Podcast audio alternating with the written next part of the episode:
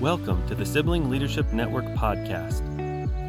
The Sibling Leadership Network is a national nonprofit whose mission is to provide siblings of individuals with disabilities the information, support, and tools to advocate with their brothers and sisters and to promote the issues important to us and our entire families. Hello, and welcome to another episode of the Sibling Leadership Network podcast. Today, we are joined by our new executive director, Kaitlin McNamara, to talk about advice and resources. Kaitlin, thank you so much for joining us. Thanks for having me. Uh, I'd like to just kick things off by asking you to please tell us about yourself, your family, and the work that led you to be the new executive director of the SLN. Sure. So, I am uh, sibling myself. I'm the oldest daughter of four girls. So there's lots of girls in my family. I have a, a younger sister, Kelsey, who is an adult woman with autism and an intellectual disability. She's uh, an artist primarily. That's what she does for her job and um, lives about an hour away from me now. So um, we're very involved in each other's lives.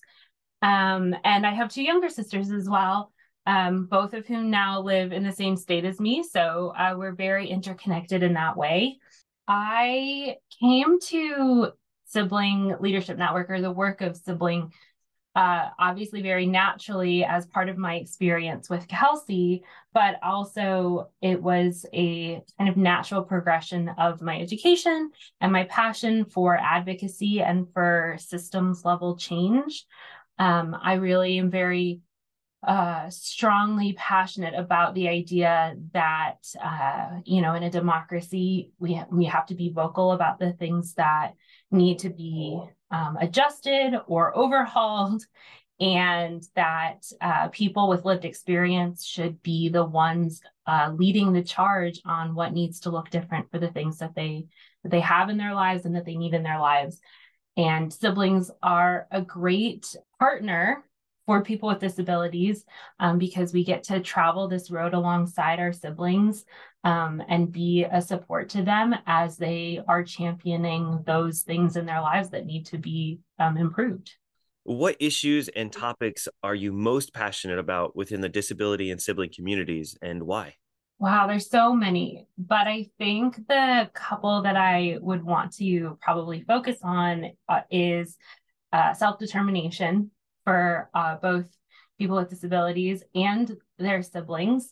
Um, Self determination is is such an important concept. People need to be in charge of their lives. Um, I think that everybody has the oppor- should have the opportunity and has the capacity to um, tell people what it is that they want and create a system of support around them to make that as feasible and as safe as possible. Um, and I don't I really, I think generally don't prescribe to the idea that anybody should have um, total control over somebody else's decision making. Um, so self determination really is about saying, I'm going to set goals for myself. I'm going to decide the kinds of people I want in my life, and I and I need and deserve the opportunity to take risks and present myself with new challenges and learn from my mistakes as the same as everybody else. Um, and that can be in the form of voting or living on your own or, you know, t- trying a new job and knowing that there's plenty of opportunity to make mistakes and learn from it and and find new supporters along the way.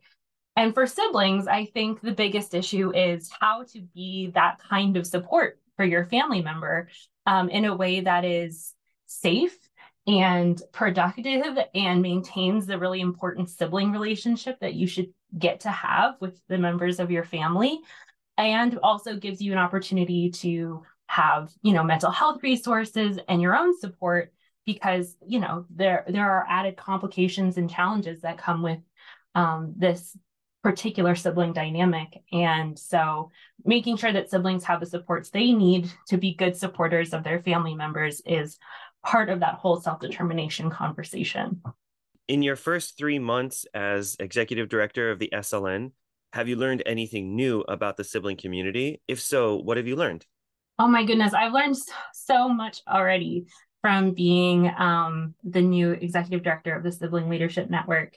Some of this I knew, but but I I guess I didn't understand the the depth of it. But there is such a desire for community among siblings and this uh, truly beautiful connection building that happens from the shared experience that we all have. There's so many diverse sibling experiences. Every story I've heard is unique, but at the core of it is this desire to build connections with one another, help other people, build happy, healthy, sustainable lives, and be prepared for the challenges that life is going to throw at you in a way that makes it the most uh, you know safe and sustainable for your family in the long run. And so, as different as our paths are that we're walking, that kind of common goal of just being there for other people in whatever way that we can be while maintaining our own sanity and safety and all of that is um, something that I, I'm coming to grips with as I am taking on this new role. In your own sibling journey, what resources and or advice have you found to be most helpful? Kelsey and I are very close in age. Um, there's only 15 months separating us. So we have walked um, this this sibling path together from the very beginning. You know, I can't remember a time where Kelsey and I weren't um, kind of joined at the hip. We are always learning and growing together. And I think one of the things that was most helpful to me in that process was um, having resources specifically around those transition times in our lives. So when it was school to adulthood, having resources around what transition should look like and how to not take such a formal approach in our family it didn't make sense to be you know to get involved with guardianship and so, what other supports were existed out there, like supported decision making and alternatives to guardianship, that made it possible for Kelsey to have the support she needed from me and from other people who supported her without that kind of formal system. And now, as we've gotten older, we have conversations more around future planning and what does the long term uh, look like for us as we continue to navigate a sibling journey? How involved does Kelsey want me to be in her day to day life, in her care? And how involved does she want me to be in, in those moments after her natural supports um, shift and change, you know, as my parents age and things like that? So, you know, one of the the resources that we really lean on now are the communities and tools around future planning and financial planning and uh, family planning in general that that make it so that we feel confident in the plan we have for our future. Are there any recent resources that you've come across that uh, listeners might find helpful? I think that resource the resources that um, have been coming out lately, especially around um, like mental health and self care, are some important resources for for siblings to be accessing. Um, i would just encourage folks to be you know connected in some way to a facebook page or a group um, and know that there are lots of really important information and resources being shared there all the time. It's kind of an ever evolving landscape of how how we t- tackle some of these issues. Um, but that staying connected in some ways means that you will uh, see those new resources as they as they crop up and will be able to you know find people in community who are also accessing the same things or experiencing the same things. And so i would just encourage folks to stay connected so that they can always be aware of what new stuff is coming. In your opinion what areas within the disability and sibling communities currently need the most attention or help one of the areas that of focus that I think is is probably really important and needs the most amount of attention is that the disability experience is often very intersectional.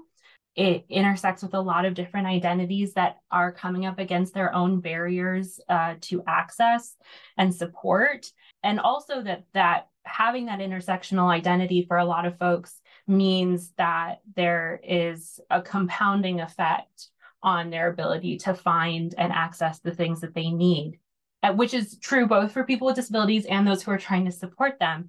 And so recognizing that, understanding that, building a better space to include all of the voices at the table and not discounting things that don't just reflect our own lived experience, I think is incredibly important as we think about um, how it is that we can move the system towards a more comprehensive and inclusive model. Because, uh, you know, there's that saying, rising tides lift all boats. And I think as you think about the disability movement, one of the things that it does really well is create that sort of changing tide and the wider net that we cast in that um, i think makes it more feasible and more sustainable as a as a form of change in what ways can listeners get involved yeah i think that that's a really important question because one of the things that we know about siblings is that they have incredibly full lives uh, as it is. And so i would say there you know there are big ways that you can get involved finding and connecting with your local chapter or sibling group if you have one starting them. If you don't is one way to make an impact. Finding out if your um, state has a, a program that helps you become an advocate in this area is another kind of big step that people can take um, and sib- a lot of sibling chapters have connections in that area as well. But then there are smaller ways getting connected on a Facebook group or like, uh, you know, SibNet or the Sibling Leadership Network on Facebook and Instagram, or, you know, finding just another couple of sibs in your area and having a coffee date kind of thing is I would say still a medium lift, right? It's still it's still taking time away from the hectic lives that we're leading. And that is, it's worth it if you can find it. But we also know that families are stretched for time and that's not always feasible either. I'd say, too, just taking some time to learn, even if it's on your own, you know, even if it's listening to something like this podcast or finding one resource that you're willing to um, kind of f- continuously keep up with and having those conversations with your family, with the your parents, with your sibling. That is a way to be involved in this, right? Having ongoing conversations about what your sibling wants out of their life, what your family's plan is, what you what is changing and new and different in your own experience of being a sibling, being open with those around you is a way to be involved in this and is a way to move the conversation forward so that you know, as more space opens up in your life, you feel more ready to take on a bigger and bigger role in in a movement or a bigger and bigger role in your sibling support or a bigger and bigger role in um, advocacy and policy change and systems level work. What is your personal vision for the future of the sibling community? Man, I'm so bad at like putting other putting expectations on other people, right? Like I am very aware of um, what what is always being asked of folks. But I think um, siblings are at a really interesting time. We are coming to um, an age where there was all of this movement and energy around moving into community spaces and helping siblings live in um, in inclusive communities which is fantastic. It's the right thing and it's the right movement. But a lot of the supports that were built for that um, are aging and changing. A lot of them are are struggling to adapt maybe to technology changes and shifts in the way that the world works. And so siblings have a real opportunity at this moment to sort of partner with their sibling with a disability in this time to say, hey, things have got to move and change. We're, you know, we have a caregiver shortage. We have um, aging families that need help with with future and estate planning we have to be having some pretty serious conversations about what we want the next 40 years to look like and not resting on the laurels of the really important disability movement work of the last 40 years. And so, in my mind, at least, the vision that I have is just building a, a strong network of folks who are ready to take on that challenge, ready to have those conversations, and most importantly, just ready to partner with their siblings and with other disability advocates to um, make sure that the voice of, dis- of uh, the disability movement and community is not being drowned out by the status quo or the belief that we did enough in the past and don't need to continue to move forward. So, what role do you see the SLN playing in that vision? I think the SLN is really poised to be um, an important resource and voice in the future of the sibling movement and, and disability advocacy alongside people with disabilities. But I also think we're in this great moment of transformation, um, you know, with a new executive director coming on and some new and fresh ideas coming in. I think it's also important that we hear from our larger community what it is that they think the SLN can do and what role they would like to see us play as we're moving into into this new chapter for for us. And so as we're talking about a strategic plan and looking at the next 5 years, we really want to be uh, reaching out to communities and asking them what it is that they think the vision of the sibling movement is going to look like and what they see the role of SLN being in that. So um, there'll be opportunities, I think, for folks to answer surveys or join focus groups and give us that kind of feedback that we need so that we can set some goals and objectives for ourselves that really reflect what the sibling movement is going to be about and then figuring out how we how we play into that. What are you most looking forward to in your role as the executive director of the SLN? I think one of the things that I'm most looking forward to is my own ability to connect with more siblings. Um, I I have had really positive experiences my whole life with siblings and sibling groups. Um, they have always been a source of support and uh, inspiration for me to continue down this road and this path. Um, one of the things I really love about uh, the siblings that I have known is that they are also disruptors and um, outside of the box thinkers. And they aren't conformists in a lot of ways to the way that things are or should be. And so I really appreciate that kind of energy around me as I take on this role and thinking about how to continue to be a disruptor in the space of advocacy and to say like what is it that the next 5 years needs? What is it the next 10 years needs from siblings? And and then how can we serve siblings to make that happen? Because i don't want to just be asking things of folks. I want to be supporting them along that journey as well. And so what kind of mental health resources do people need? What kinds of family supports? How do we take a holistic look at the experiences of siblings and their families and and make sure that they are able to do the work that needs to be done. And then also able to take the step back that they need to to say i am just a sibling this week. I am just somebody's brother or sister or sibling. I'm just here to celebrate the birthday or go to the graduation and and allowing space for very human moments. I'm hopeful that as a, an executive director i can encompass both the advocate side of me and the truly sibling side of me and make that um, something that is offered to as many siblings across the country as possible. What advice might you have for any siblings out there listening?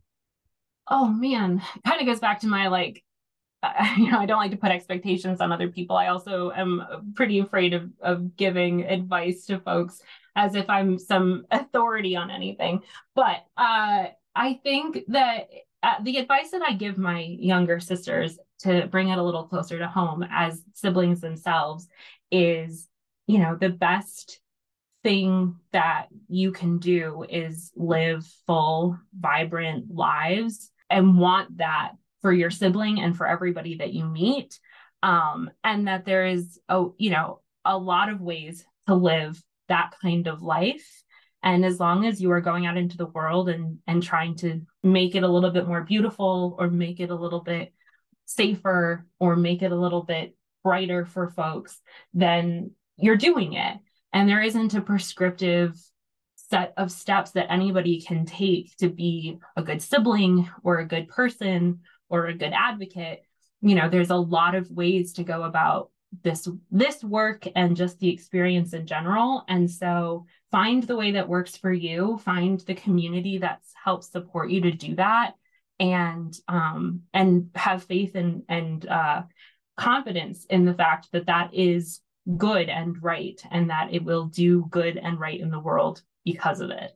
Kaitlin, thank you so much for joining us and talking about your vision for the future. I know I'm really excited to see your work and see how the community evolves. Thank you so much. Any resources that Kaitlin mentioned can be found in the description below. Thank you so much for joining us. And Kaitlin, thanks again. Thank you so much for having me. Find resources, tools, and information about the sibling experience on siblingleadership.org. The Sibling Leadership Network is a nonprofit, and we rely on support from our audience. Find the donation button on our homepage and contribute to the ever growing sibling movement.